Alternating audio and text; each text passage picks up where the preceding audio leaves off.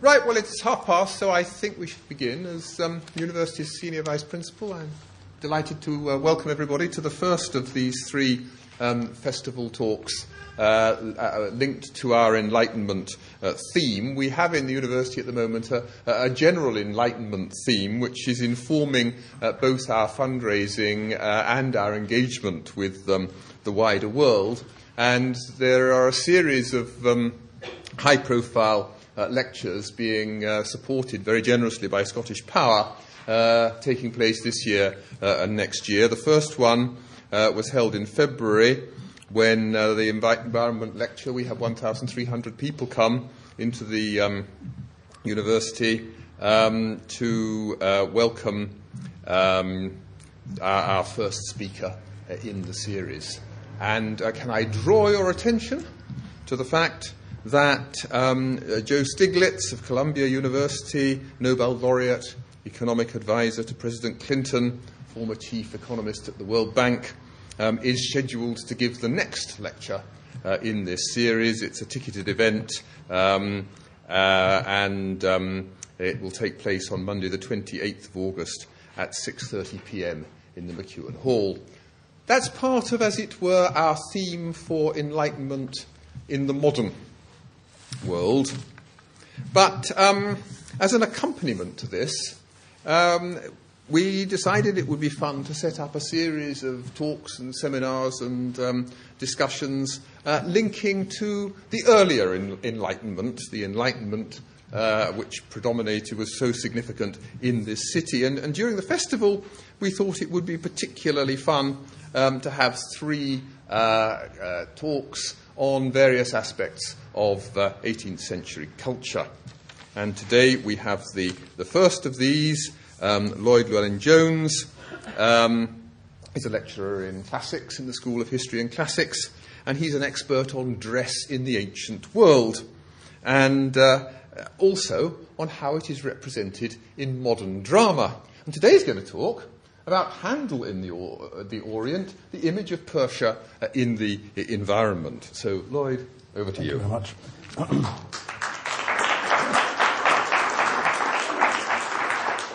Thank you very much. It's a great pleasure and a great honor to be here, um, especially since I hold up my hand and say I know very little about the Enlightenment per se, but I do know quite a lot about the ancient world.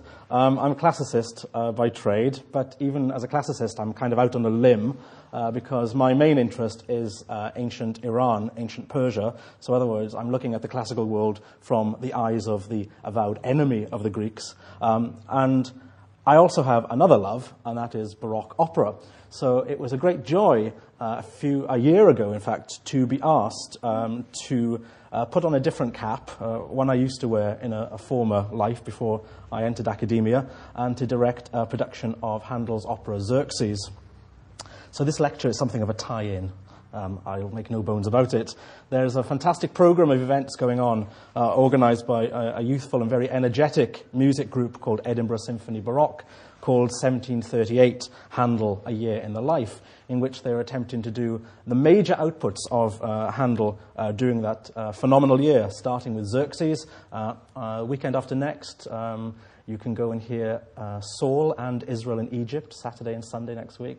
Uh, there's also a whole series of organ concerti uh, by Handel as well. So I was asked to come in and do uh, a performance, direct and design a production of Xerxes. So a great joy to combine my two passions for Persia uh, and for Baroque opera.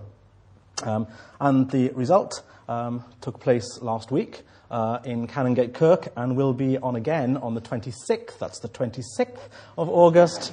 Tickets available from me or from the ESB website. Uh, and so, what I want to do here is to talk about my ideas about Xerxes um, per se, and then see how this amazing opera fits in to um, a bigger picture. Just another image to whet your appetite. Handel composed Xerxes, or Serse, in the original Italian, uh, between the period 26th of December and the 14th uh, of 1737 and the 14th of February um, 1738. He always uh, worked amazingly fast, of course. It was to be the last of his Italian operas. He never returned to the genre again. Uh, from here on in, he purely writes English oratorio. And it opened at the King's Theatre uh, and premiered there in the 1737 38 season.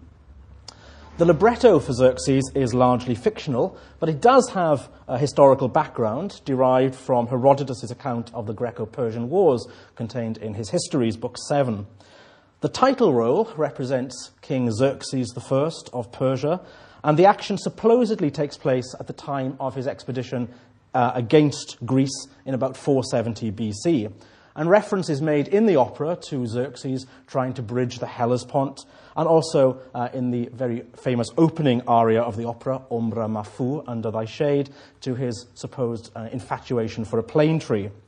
But for the most part, the opera, uh, the action of the opera centers on court intrigue involving the rivalry between Xerxes and his brother Arsamenes for the love of Romilda, and the rivalry of Romilda and her mischievous sister Atalanta for the love of Arsamenes.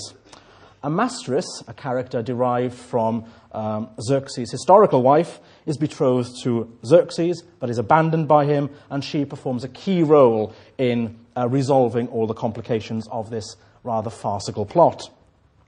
The original cast contained the celebrated castrato Gieto Maggioro, known as uh, Caffarelli, uh, as Xerxes, Maria Antonia Marschini, La Lucina as Arsamenes, uh, Elizabeth Duparc, known as La Franceschina, as Romilda. So, in other words, he put together a stellar cast for this amazing production. Unfortunately, Xerxes was little appreciated by its original audiences and closed after only five performances. It was replaced instead uh, that season by repeats of heroic operas Handel composed uh, several uh, uh years earlier, uh, such as Rinaldo. And interestingly, the opera wasn't heard again until a production of Oscar Hagen, uh, which was performed at, at uh, Groningen uh, in July 1924. So it disappeared from the canon entirely. But it soon became a frequently performed opera, especially in the USA, interestingly, between 1928 and 1935, where it received no fewer than eight productions. The first British revival of Xerxes actually took place at the uh, Pollard's Opera Festival in Essex in 1935. And the opera has now become very well known to us, I suppose, through the English National Opera's production, uh, which opened in 1985 to celebrate the uh, tricentenary of Handel's birth, and is now is continually in the repertoire. And really, you can go into any good record store and pick up one of many recordings of uh, Xerxes nowadays. Uh, the one I would go for is in the top left corner there, Serse uh, by Les Arts Florissants, I think is the finest recording of it. Xerxes isn't Handel's only comic opera, as it sometimes be described, but it is the finest of his operas with a comical or satirical elements, and it shows great deviations from the standard plots of opera seria of the 18th century. Most of the arias, for example, are uh, remarkably short. Half of them are through composed without a da capo, that is to say, they're not repeated at all. In many scenes, the music is precisely moulded to the action in a manner which seems very modern. The actual music drives the plot through, which actually opera seria doesn't tend to do. It tends to step back from the plot, just allow emotions to be sung about. There is a delightful mix of symphonias, recitatives, and short arias. There is one wholly comic role, that is Elviro, uh, a servant, but all of the characters otherwise um, exhibit some um, um, degree of both seriousness and sympathy. Xerxes himself is rather an absurd figure, but never wholly foolish, but rarely gets the, uh, the, um, the sympathy of the audience. Though other Handel operas contain perhaps greater music, Xerxes is one of the composer's most consistently satisfying scores, moving sure footedly between farce and tragedy, and always responding with insight to the emotions of its very human characters. And this really takes opera into a new dimension. It's a shame that, uh, that Handel never comes back to the opera genre, but you see this um, emotional engagement with characters right the way through his oratorio after this.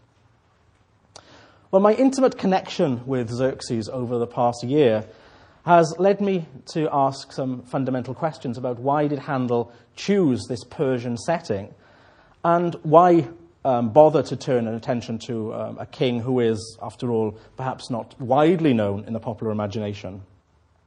Well, since Persia is my main academic love and Iran is my favorite place to visit, uh, this is a picture of Hafez's tomb in Shiraz taken very recently.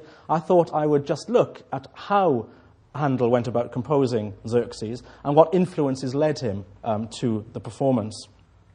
Um, all the illustrations I'll show you, I've got quite a lot of pictures, including many of Iran, uh, were taken either by myself or by a group of students. I took 20 students to Iran uh, with me in uh, the Easter vacation, and we all had a, an amazing time and witnessed the great hospitality for which the Iranians are justly famous and were famous um, during Handel's own period, too. So, what I want to do here is to explore what led Handel to write Xerxes and what did Persia mean to Europeans, particularly the British, during the Enlightenment period. I panicked the other day and I phoned a colleague of mine in history to ask what is meant by Enlightenment nowadays, what actually um, defines it. And I was told, well, actually, you can go from anything from the 15th century. So I've opted, however, to, to look predominantly at uh, the mid 17th through to the mid 18th century. That's my definition of Enlightenment for today. Moreover, in what ways is Handel's Xerxes representative of a theatrical tradition of representing Persia and the Middle East on the European stage? What I'll do is examine tragedy and opera in England and France, especially in terms of the visualization of the Orient, in terms of set design and costumes. That's my major uh, interest. But I want to begin with trying to understand where Handel gets his inspiration from and one of the finest things we can do, I suppose, is look at travel accounts and travel logs of European visitors going to Iran from the 17th century onwards. In 1737, just a year before Handel performed Xerxes, and no coincidence, I think, an English translation of the Dutchman Cornelius Lebrun's Travels into Muscovy, Persia, and parts of the East Indies was published in London. The chapters on Persia, which take up most of the book, are profusely illustrated with fine copperplate engravings showing richly dressed men and women wearing turbans ornamented with feathers and jewels and their flowered silk sashes dripping with tassels. Plants are depicted and described in meticulous botanical detail. Supplemented with odd culinary and horticultural tips, we have here a complete vision of Persian life. But on its title page, it is the noble ruins of the famous palace of Persepolis that are singled out. Lebrun spent nearly three months at Persepolis, searching after the famous antiquities, as he puts it, and sketching them. The engravings which resulted show European looking figures in full Oriental fancy dress, admiring the superb edifice of the ancient palace of Darius the Great and Xerxes, described as the most famous antiquity in the East. So famous was it that a chapter in Lebrun's travels on the ancient authors who have written upon that subject was pirated under the title Persepolis Illustrata. As this suggests, an educated British gentleman of the time derived his knowledge of ancient and modern Persia from two sources. Much informative and entertaining travel literature had been written over the 150 years prior to the premiere of Handel's Xerxes and the publication of Lebrun's work. These were popular enough to be translated into multiple European languages. And then, of course, there were the classical authors, such as Herodotus, Xenophon, and Pliny, as well as the many classical antiquities entering national and private collections, such as this 4th century BC Attic vase painting, which shows Persian characters, a Greek take on what the Persians looked like uh, from some unidentified uh, Persian tragedy. And finally, of course, there was the Bible, and especially the Old Testament story of Esther, the Jewish girl from Susa who becomes the Queen of Persia, and fueled uh, artistic imagination from the 15th century onwards. Combined together, the travelogues, the scriptures, and the classical texts and the images provided the educated British gentleman with a spectacle of what was conceived to be unparalleled luxury, riches, debauchery, and grandiloquence. The first British man known to have visited Persia was the merchant Anthony Jenkinson, who went there via Russia in 1561. But there followed a formidable line of merchant travellers who, in exchange for very dull things such as strong woolen broadcloth, bristle, clothes brushes, tin, and other functional things, came away with their holds crammed full of fragile silks, Shiraz wine, rosewater, cochineal, musk, drugs, spices, dates, which are um, called in one text um, more delicately sweet than virgin honey, and much rhubarb, uh, which was used both as a delicacy for cooking but also for medicinal purposes. They returned home with tales of the great profuseness of the Persians in their seraglios, where perfumes were consumed in abundance, and the women entertained after the softest and most voluptuous manner, describing most pleasant gardens full of flowers and fruit eaten in prodigious quantities, through which ran purling streams by pipes forced up. In 1656, the German merchant Adam Olearius published an 800 page folio text with 120 engravings of his travels into Muscovy and Persia, in which he introduced Persian literature, history, and the arts to the German speaking public. His frank appraisal of Persian customs foreshadows the spirit of the Enlightenment and prepares the way for German Romanticism's infatuation with things like Persian poetry. His writings are full of wit and humour. Let me just give you one um, illustration of this, which actually accompanies this picture, this wood carving. He tells about the story that takes place on the June the 25th, 1637, in the hot and dry desert city of Qazvin, where the local inhabitants, men and women, are all out in the streets greeting this caravan uh, which comes into the city. And it's there because um, there are multiple camels, all of them having curtained palanquins on their backs. And the local populace, the Persians, have heard that this is uh, an emissary coming from Germany. And inside these palanquins are fair skinned German virgins and mermaids picked up from their travels. Unfortunately, when the uh, camels arrive and the palanquins open, out stumble 14 very seasick, bearded German ambassadors uh, who then vomit over the floor, and the whole myth is broken. Uh, so this rather Monty Python-esque scene is typical of the kind of things that Olearius talks about. He likes the Persians too. In one section, he says, By nature, the Persians are gifted with a good mind. They are sharp witted and good teachers. Therefore, there are many excellent poets among them who write reflective poetry. In general, they have high regards for the liberal arts. They are very friendly towards each other, especially kind towards foreigners. Their speech is remarkably polite and kind. Now, in spite of his admiration for certain traits, Olearius, of course, is a devout German Protestant who cannot help but attack Persian character traits, especially those dealing with morality and sexual behavior. In this, he's probably led by the negative spin given to the Persians in the Greek and Latin classics.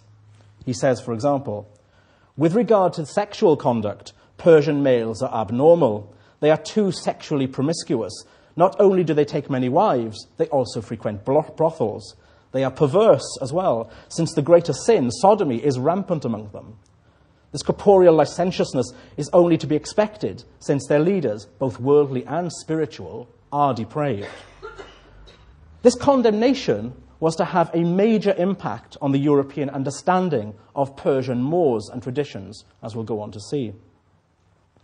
Although until the latter half of the 18th century, European travellers to Persia were motivated primarily by mercantile interests, and often, like Sir John Chardin here, the Huguenot jeweller, had little time for aesthetic or scholastic literature of the Persians. Their wonderfully entertaining accounts include an impressive amount of historical as well as contemporary detail, and many before Lebrun had made the detour from Shiraz, the city of roses and nightingales, a particularly beautiful spot uh, with abundant flowers and fragrant herbs, where they um, refresh and perfume the natural mildness of the air, as Chardin says it, and they visited Persepolis itself. As early as 1628, Sir Thomas Herbert visited this unparalleled antiquity and expressed concern at its state of preservation. His description of the ruins, where nature and art seem to conspire towards creating of amazement and pleasure, both in sense and intellect, is established with details of costly stones of mosaic sort, as he calls them, gates of burnished gold, and roofs and casement of gold, silver, amber, and ivory. This is all fiction.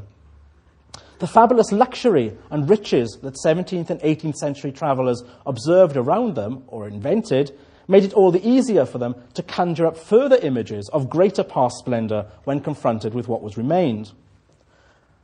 The ruins of Persepolis led to many flights of fantasy in the travel literature and in the illustrations which accompanied them, such as this engraving by the German born uh, Hollar from 1677 with its sweeping curved staircase and fabulous beasts, a free interpretation of the archaeological remains of Xerxes' Gate of All Nations. Or we can turn to this 1676 version by the Dutchman Stoys of a resplendent palace restored with Islamic style domes like a contemporary Safavid mosque. Chardin's own description of Persepolis, as well as his sketches, are far more academic. He surveyed the ruins from a distance and recorded the high platform on which the palace rests. He attempted to display the jumble of ruins of the public and private complexes of the ancient palace. And he recorded the huge reliefs showing kings in single combat uh, with lions, bulls, and other fantastical beasts, tall columns, imposing gateways. This is Xerxes' Gate of All Nations. Scenes of the great king in audience, and flights of steps lined with processional friezes and polished marble, bright and splendent as steel mirror. Accounts of how the city was burned down by Alexander the Great uh, instigated it into, uh, in, uh, to do it by, in a fit of debauchery by the celebrated courtesan Thais, and this is recalled by, uh, for, by, uh, by, Handel, for example, in his oratorio Handel's Feast, seemed all the more uh, pl- feasible in a land where, I quote, heat makes lust so outrageous that they make little def- defense against it, thinking pleasure to be a delightful conqueror. So, though criticized for their luxury, sensuality, and brutality, the Persians were regarded as the most civilized people of the East. I quote Chardin there. The cultural impact Persia had on European culture from the mid 17th century to the end of the 18th century was palpable. When encountered in Europe, the rich clothes, for example, of Persian dignitaries was much admired. Even at the beginning of the 17th century, British ambassadors were returning home with Persian silks and brocades and were having themselves depicted in Persian dress, like this double portrait here uh, by Van Dyck of Sir Philip Sidney uh, and Lady Sidney, James I's ambassador to the Shah at Esfahan. At the beginning of the 18th century, very famously, Lady Mary Wortley Montagu dressed herself in, and had herself painted in gowns she wore while the wife of the British ambassador at the Ottoman court in Istanbul. And here I need to make an important point, and that is in the European imagination, Turkish, Persian, Persian, Turkish, it's all pretty much the same. Mohammedan dress is how things are usually called to mind. Charles II, however, was a little bit more um, circumspect. He was so captivated by Persian dress that he attempted to establish, I quote, the Eastern fashion of vest, a comely dress after a Persian mode, as the official court costume uh, in Restoration Court. Persian dress influenced European modes well into the 18th century, whether in the form of fancy dress, as we see here in Madame de Pompadour's portraits of herself in the guise of a sultana, a political statement if there ever was one. She was known from this period as the La Reine Sultana, or else fashionable ladies of Parisian society uh, sitting and learning how to play the harp in full sultan dress. Or here, in more fashionable uh, uh, uh, court gowns, this is a robe à la française, or a sackback gown of about 1760, with a very confused oriental motif going on. Perhaps you can see it in this small insert, which is actually a Chinese pagoda put next to a Persian palm tree. It's all pretty much the same in the Enlightenment mind. The 1770s and the 1780s saw an explosion of Oriental dress motifs in fashionable clothing. To go out on the streets à la Turque or à la Persienne was highly popular, and this is usually done with things like the addition of turbans and also striped fabrics and tassels. By the end of the 18th century, uh, simpler dress styles were coming into fashion, um, popularized by Marie Antoinette in the portrait by Elizabeth Vigée-Lebrun, uh, in which she is dressed in a simple chemise. Um, the simple chemise was very costly since the muslin here was imported from India. But the robe à la l'anglaise, that's the full skirted gown you can see uh, at the back there, uh, was actually made from Iranian um, uh, muslin. The one in the front from about 1800 is from um, Indian muslin. We also find men adopting uh, Persian dress too, in more uh, of a relaxed state of uh, dress, however, uh, and this comes in the popular um, use of the banyan, or unfitted T-shaped garment, uh, a surviving example in the museum costume at Bath there in brown silk, and a French gentleman wearing it. And even Pepys, of course, is uh, depicted in a banyan, which he says in his uh, diaries he rented for his portrait. Didn't actually uh, fork out on it himself, of course. There were more fitted versions of the banyan in the early part of the 18th century, um, but all examples here from the Museum of Costume in Bath. And you can see quite closely from the miniature on the side how much they resemble uh, their original um, Safavid examples. And it's in this style of dress that Handel himself decides to be depicted, in a portrait of about um, 1730. The vogue for the parasol which becomes very popular in the early part of the 18th century, also derives from Oriental themes. In the East, the parasol was always the preserve of um, dignitaries, and it re, uh, outmarked uh, somebody as being uh, of high um, status. When it was taken on by the, in the 18th century, it became predominantly a feminine fashion. But every now and then we do find uh, great and the good of um, uh, Baroque and Enlightenment Europe um, shading beneath a parasol, a French example here. And on stage, um, the parasol still becomes uh, an emblem of, um, here, the Grand Seigneur or the Grand Turk. This is from a Moliere comedy. Interestingly, some of the, uh, the, the, cartographers' um, uh, little keys that you have in, in maps to, um, created in the 18th century frequently show um, natives from all over the world um, taking on board this Oriental uh, idea. So at the top here we have um, the symbol of America, uh, and you can see a sort of a, a befeathered king uh, taking shade beneath a parasol. The same goes for China below.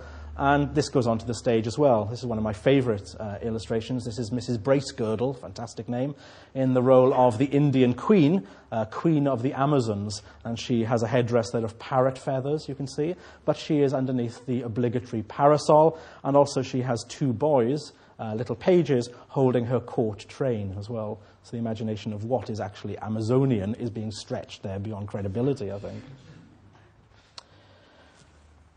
We find also the fascinating character of Jonas Hanway, the 18th century merchant traveller and philanthropist who braved the ridicule of London crowds by carrying a parasol in the manner of a Persian monarch after he had visited Persepolis in the 1750s. By the 18th century, European standards of domestic comfort were comparing more favourably with the opulence enjoyed in Persian houses, and the busy trafficking of the merchant travellers meant that more Oriental luxuries were being supplied at home. By 1720, there were three Turkish baths functioning in London, and coffee drinking, of course, was fully established as a civilized part of London life. We also find in the coffee houses dances in Oriental mode were being performed, and so that you could learn them at home, uh, music books were uh, depicting in some detail how to go about dancing a la Turk or a la Perse. But at this time, internal chaos within Persia, within the Safavid Empire, was reaching a critical pitch, impeding trade and travel. And there seems to have been an inver- inevitable consequence of despotism and unrestrained extravagance, at least in the European mind. And even the Persophile Hanway commented how happy Persia might be if a general depravity of manner did not involve her inhabitants in such, such execrable confusion. The antics of the Shah's ambassador to Louis XIV at Versailles in 1715 had not improved Persia's now declining image. Running up vast debts, he riveted and scandalized French society by his exotic appearance and his outlandish behavior, which culminated with the elopement of the young Marquise d'Epinay, one of the first of many uh, celebrated European women to be lured away by the mystery of the Orient.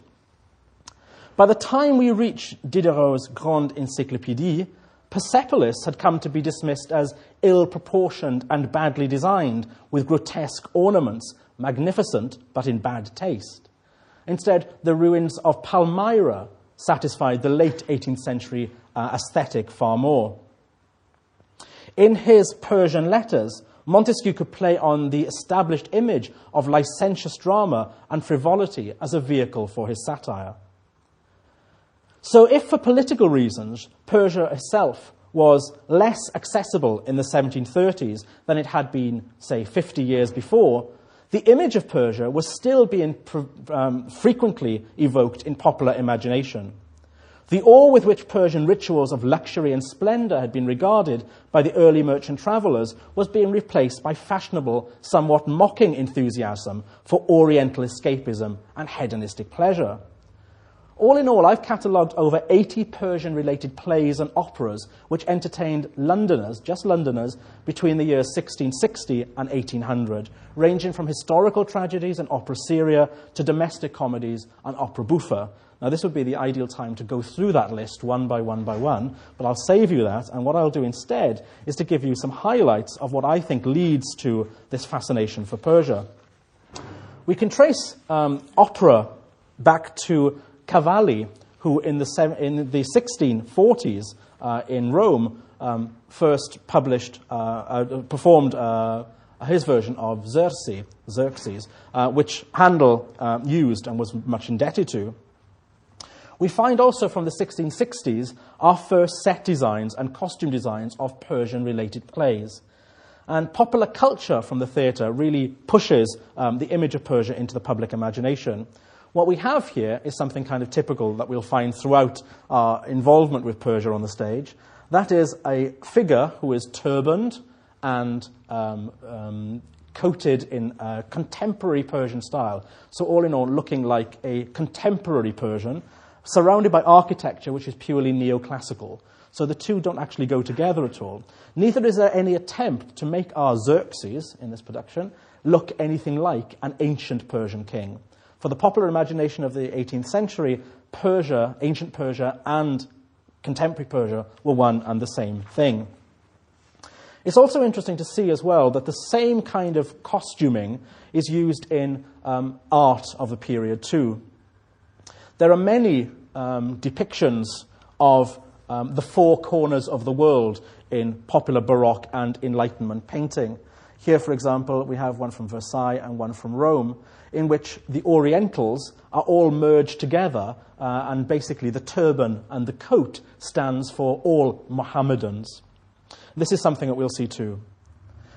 The other thing which is particularly important in uh, late Baroque, Rococo, and Enlightenment painting form is the idea of tableau too.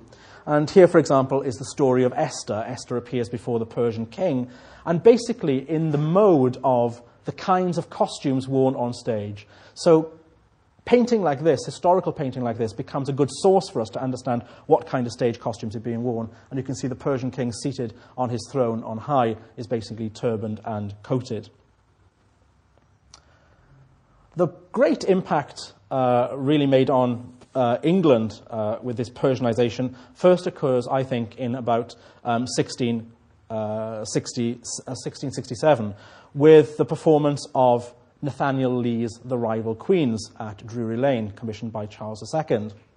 It tells the story of Alexander the Great and his two Persian wives, Roxana, the wilful and lusty Bactrian bride, and Statira, the demure, sweet, chaste, and virginal bride. Clearly, a lampoon on the harem of Charles II at the court of Whitehall, Roxana, of course, is none other than Barbara Palmer, the Duchess of Cleveland, while the sweet, chaste um, um, Statira is standing in for uh, Frances Stuart, the Duchess of Richmond. The play had an enormous impact on the public uh, um, perception of Persia. Nathaniel Lee was besotted by the idea of Persian wealth and opulence, and in fact, at one point, Clytus, one of Alexander the Great's guards, says, Here indeed is so much purple and rich armor that its value will be incredible to those whose eyes have not been dazzled by its splendor. Putting Persia on stage is the ideal opportunity then to dazzle your audience, and this ensured good box office receipts. Now, in France, in a court obsessed with um, classical imagery, Louis XIV's um, personification as the Sun King himself, Persia is not forgotten. His wife and son, the young Dauphin, are here dressed for a mask costume in Persian headgear, that is, feathers and veils. That seems to stand for Persia pretty nicely. And we see the same kind of designs used by Jean Bérain, the master ballet designer, um, throughout the, 17, uh, the 1670s and 60 to 1690s. Again, lots of Persian costumes being used by Bérain. In the formal art of Louis XIV's court, we see much the same. Charles Lebrun's epic canvas of Alexander the Great meeting the women of the family of Darius the Great of Persia, where again the tableau comes into play. Alexander the Great was something of a hero, of course, for Louis XIV, and in a wonderful commemorative fan, we have this amazing scene. Up in the far uh, uh, top, um, sort of in the clouds of the gods, sits Louis XIV in full Greek armor. He is representing Louis XIV, uh, uh, Alexander the Great. Below him, next to him, are representations of East and West, a marriage of East and West. And the East, you can see, represented here by the woman in the tall Persian headdress, is being married to Western Moors.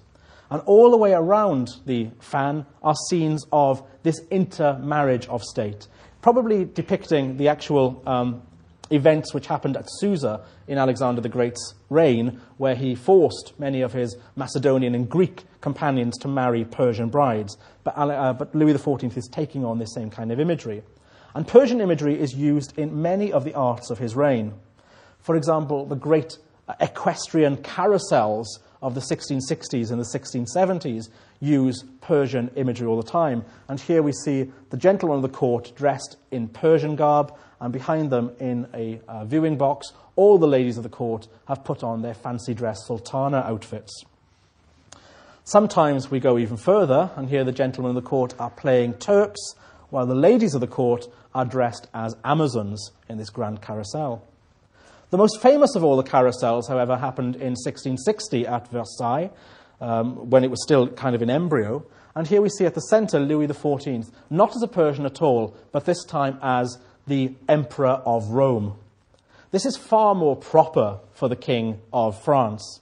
The role of the King of Persia, in all these wonderful pink and white feathers, is given to his brother, Monsieur, a man of dubious reputation, and therefore perfectly fitting to be the king of Persia, for it's Monsieur who is labeled as with wanton excesses and venereal excesses, and of course practiced the horrid sin of sodomy.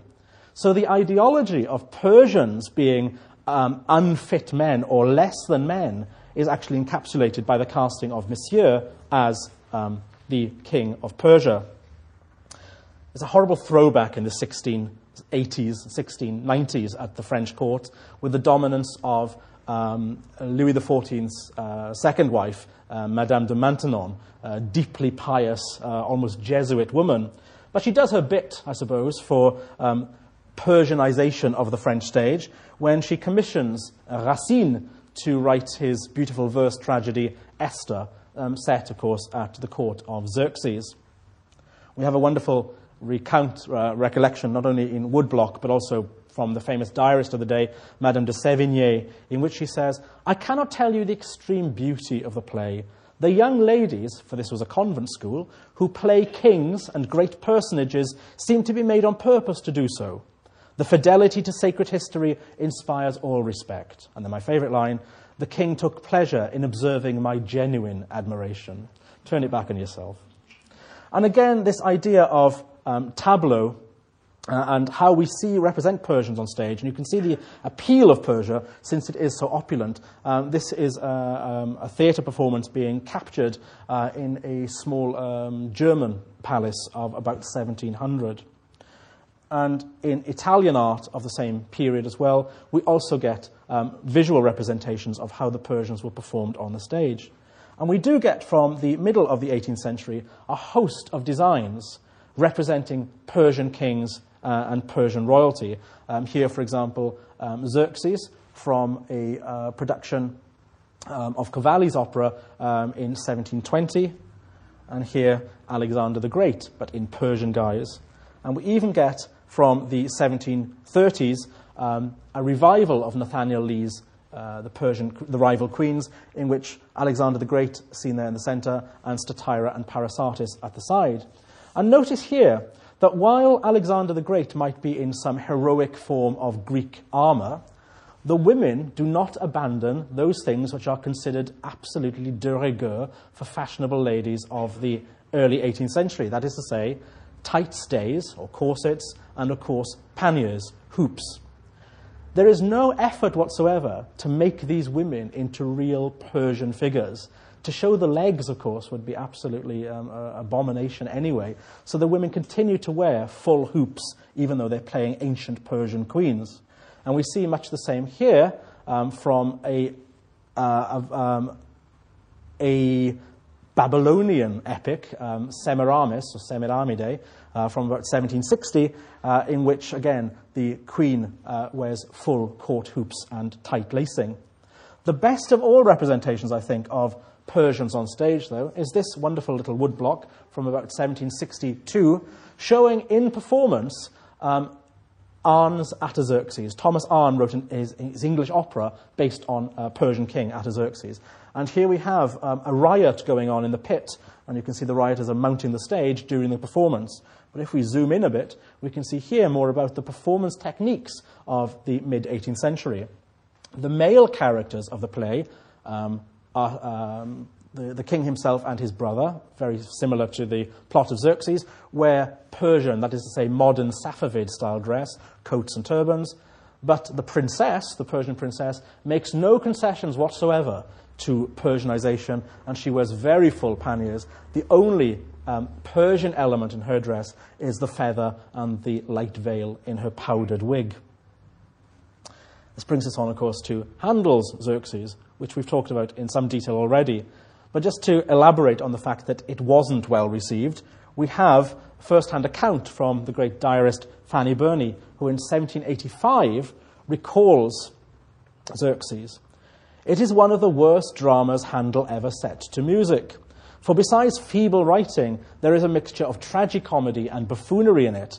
However, the airs for Elviro, a fictitious servant in this opera, are of a very comic cast. But otherwise, she condemns it utterly. And why? Well, it's because Handel doesn't fit Xerxes into a particular mould. When you went to the opera seria, you knew you could cry. You also knew you could leave by the last act because nothing would happen. If you went to a comedy, then you knew you could laugh. Xerxes doesn't fit in with any of the molds, and Fanny Burney, typically of the, her generation, finds it difficult to perceive what's really going on. We have many representations of um, opera performance during the 18th century. And one thing becomes um, kind of apparent is that costume makes very little um, uh, change in shape and style. So in the corner here we have a woman in full square court hoops and a high white wig, and behind her stands her page who is holding her court train, and her lover, a Roman hero, wears again a panniered coat um, and a full helmet of plumes. He is in some kind of heroic mode. Down below, we have um, uh, scenes from Handel, uh, sort of caricature showing uh, Castrati, again in heroic mode, and on her knees, or maybe not because she was so short. Um, La Francesina, the great soprano of her day, uh, again in court hoops and with the obligatory page holding her train. Now, there was a movement in theatrical design which tried to get away from this kind of image and tried to bring reality onto the stage. And it starts in France in the 1770s with an actress called Mademoiselle Clairon, and La Clairon wanted authenticity in all things. So when she played Roxana in an opera, uh, sorry, in a tragic version uh, in French of um, Nathaniel Lee's Rival Queens, she opted to be more authentic in her dress. If you can find the authenticity, uh, I'll buy you a drink afterwards. Essentially, what it seems to consist of is still a tight laced bodice with panniers but the skirt is revealed at the front to show ch- Persian trousers, in other words, harem pants underneath. But of course, you have to wear the obligatory white powdered wig and full headdress of plumes as well. But this is considered by the end of the 18th century Enlightenment reform in clothing for the stage. It does go further, however, and by the late 1770s and into the 1780s, we are finding tragic heroines in this style of dress. And although the hoops have now been abandoned in favour of Persian trousers and a Persian jacket, the white wig, of course, still has to remain. And we have a wonderful depiction of Mrs. Abington as Roxalana uh, wearing pretty much that style of dress. So it's been a short investigation into the styles of staging and the influences uh, that were predominant in the 18th century upon Handel and his world. Clearly, Persia satisfied so much of the 18th century imagination, not only for exploration, but also for the sense of um, otherness, a, a, difference out there. By looking at the East, of course, 18th century, uh, 17th and 18th century society was able, able to hold up a mirror to itself and define themselves more clearly in what they really are. If you are interested in um, more of this uh, Persianization of Athens, uh, of Athens, of uh, 18th century, um, I would recommend that you come again then to see Xerxes on the 26th of August, uh, which is down in Canongate Kirk, which is a lovely um, space to work in. And what I've done there is to try to combine uh, essentially what 18th century visualization of Persia would have been uh, in the 1780s uh, when we get far more of this understanding of um, Persian dress proper. Hope that's been of some interest. Thank you very much indeed.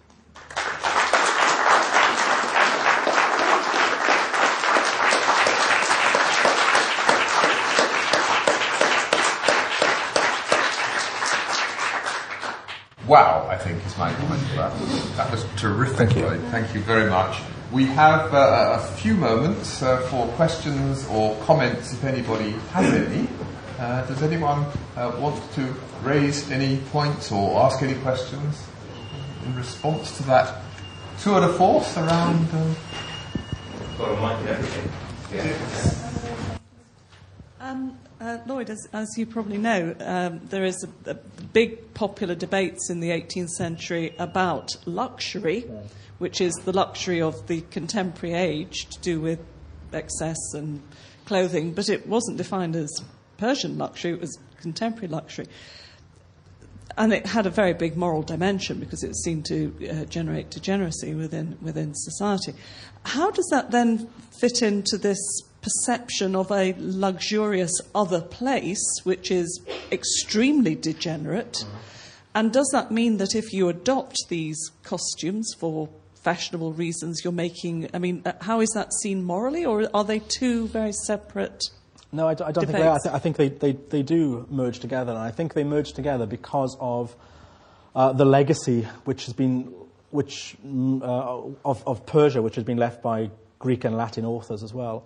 Um, the, it's, it's, strange because um, Greek authors in particular um, deride and lampoon Persian excesses and Persian customs, um, and yet at the same time um, they thrive for them. So there were Persian goods being imported into Athens, Persian goods coming into Rome.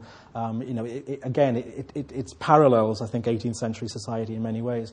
So I think that the 18th century gentleman could take some kind of assurance that, oh, this debate has gone on before and we're still part of it. And yes, we may think they're all weird over there and, and it's not quite right and, and the morals are, are, are, wrong, but at the same time, our Greek and Latin forefathers did it and they dealt with the same thing. So I think, in a way, um, it, it, unites them with, with um, the people that they respected the most, interestingly enough.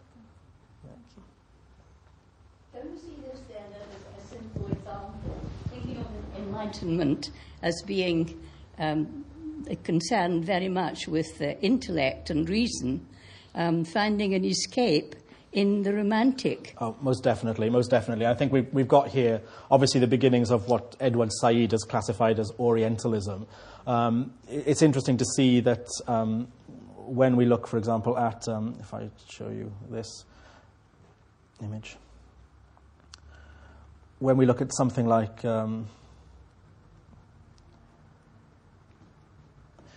uh, Olearius's title page to, to his book, for example, that the East or anything um, that, which is unknown, the other, is set up almost in a, in a thea- as a theatrical tableau. It's, it's beca- already by the beginning of the 17th century, it's a fantasy land. It is an escape land, most definitely.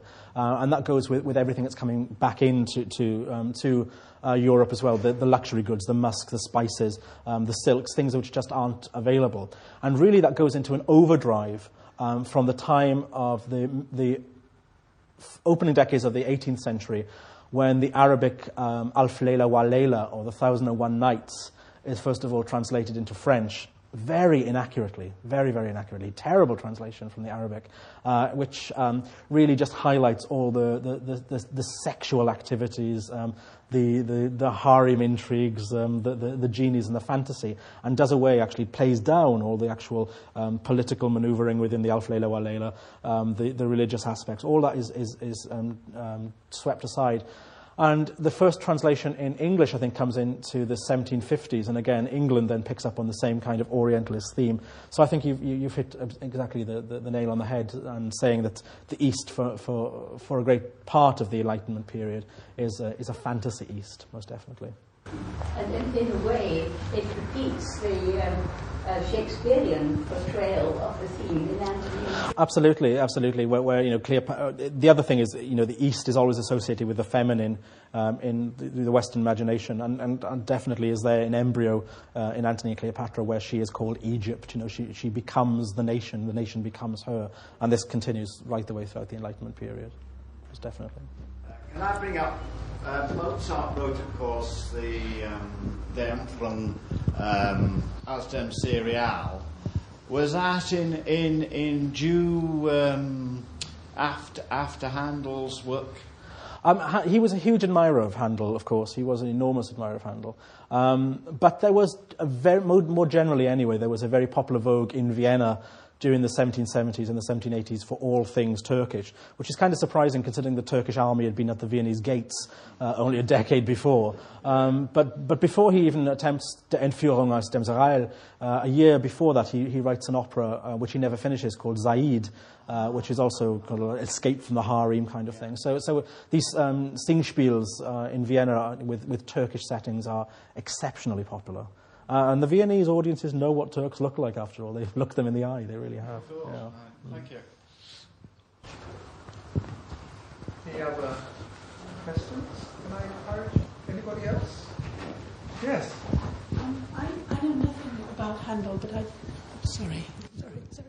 Um, I know nothing about Handel, but I did go to see your production of Xerxes ah. um, the other Saturday, which I really enjoyed and didn't quite know what to expect. That's nice, thank you. Um, you said that when he was, when he, one of the reasons that it wasn't um, liked when it first came out was because um, the people who went to the opera knew when to knew when a, when something was when they were supposed to laugh and when they were supposed to mm. cry and they weren't supposed to be in the same opera.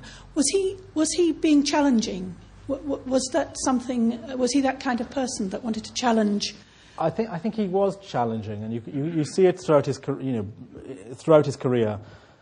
Handel is also a great man of the theatre, and so he, he, he like Andrew Lloyd Webber of the, today, you know, he, he wants bums on seats, and so therefore he has to write certain things. And it's kind of interesting that his last foray into the opera world is with Xerxes, which is certainly the most challenging of his operas in terms of where to, where to place it. And then I think he's, he's also, by the time he gets to write Xerxes, he's also very tired of the opera seria conventions.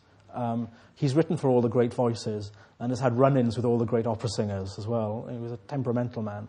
And I think he, he, he opts at that point to, to go away from it because he realizes that he alone cannot break the mold um, and, and Xerxes is a terrible flop. Five performances, a terrible flop. And then he goes into, opera, uh, in, into oratorio, which is something that he can, he really makes his own anyway, because there are no real conventions for oratorio, and so he's doing something that is completely new. So I think you see in, in 1738 um, this, this moment in a man's life where, where he is thinking, I, I have to say something, I have to go somewhere else.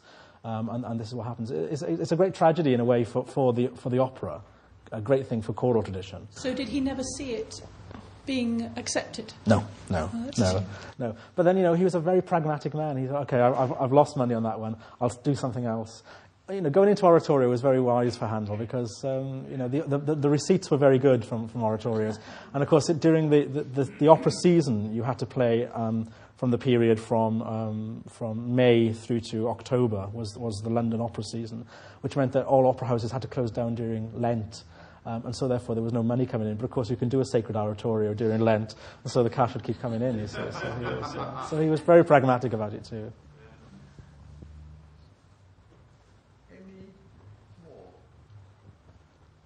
Lloyd, can I ask you a question? We sit here surrounded by um, uh, six ravens, right? Five of which are in straightforward dress. Mm-hmm. How about the one over there? I know, absolutely. He's, yeah, like absolutely. He's going full out. I, yes. I wish I'd got a slide of it earlier on, actually, because yeah. he is. He's, he's, he's gone full out. Who is he? Anybody read who he is? Robert. I think Robert. Yes, yeah. Ah. Uh, but but I mean, it's it's and it's clearly as well. Uh, it's an imported um, garment as well. So, so sometimes you, you, see the banyans are made, you know, back at home. But this is clearly something. This is this is proper fancy dress brought back and, and, and, worn here. But you know, it's exceptionally fashionable um, for men and women from uh, certainly from the 1720s through to the 1770s uh, to be shown in that kind of style. And it's usually worn as a, sort of sort of elegant um, at-home dress. And I suppose really it, it's, the, it's the end product of the kind of Van Dyck and Lelyan school of portraiture, where you see people in classical drapery. This is the kind of uh, 18th century equivalent of it, I suppose. But it's a, it's a fantastic example, it really Yes, it, it, it, it just struck me as yeah. rather appropriate. Absolutely. In, in, in a way, Absolutely. in this kind of context. Because I've never known anybody really who was able to explain, uh, you know, the yeah. John Robison yeah. portrait before. Um, Oriental dress, I imagine, would have been a lot more comfortable than um, the fashionable dress at the time. Do you think this would have influenced further dress to become more comfortable and less fussy? Um, th- there, there are surprisingly few dress reform movements in the, in the 18th, 17th and 18th century, interestingly. Um, at home, people do adopt this kind of thing. Uh, but to wear anything like this out in the streets is still considered to be uh, shocking, actually.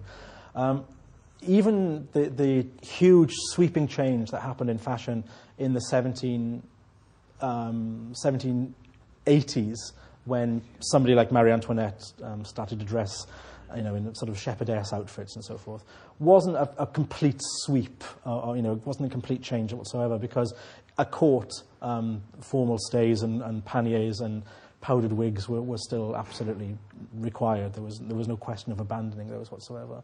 The French Revolution brought about um, changes in dress, but not so much a dress reform because stays were still worn and so forth. And even the, the Empire line, um, which we all think always looks so comfortable and, and so elegant, um, had its own sort of nightmares for any female wearer as well because corsetry changed entirely and no longer was there this sort of square um, triangular pointed stomach at the front, but now we have things like um, um, a, a, corset which clings to the waist and the hips and then has a, a large um, piece of metal inserted down the center. Um, which is actually called the divorce because for the first time it separates the breasts for the first time. Interestingly called the divorce. So, so there, there's no real, no real desire to make life more comfortable at all. That doesn't come in really until the mid 18th century um, with a, a, woman called Amelia Bloomer, who is an American woman, and she adopted Persian harem trousers.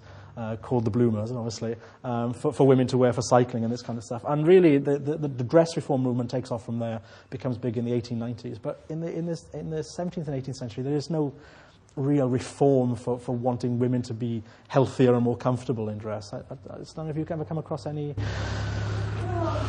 I think, I think that's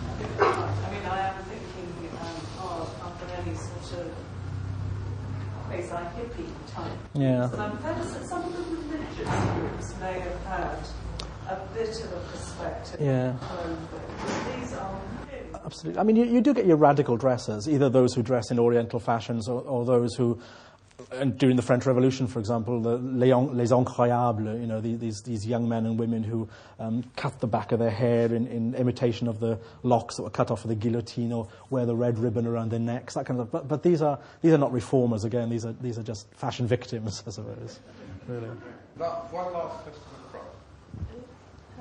Yes. It's, uh, yeah. it's not really a question.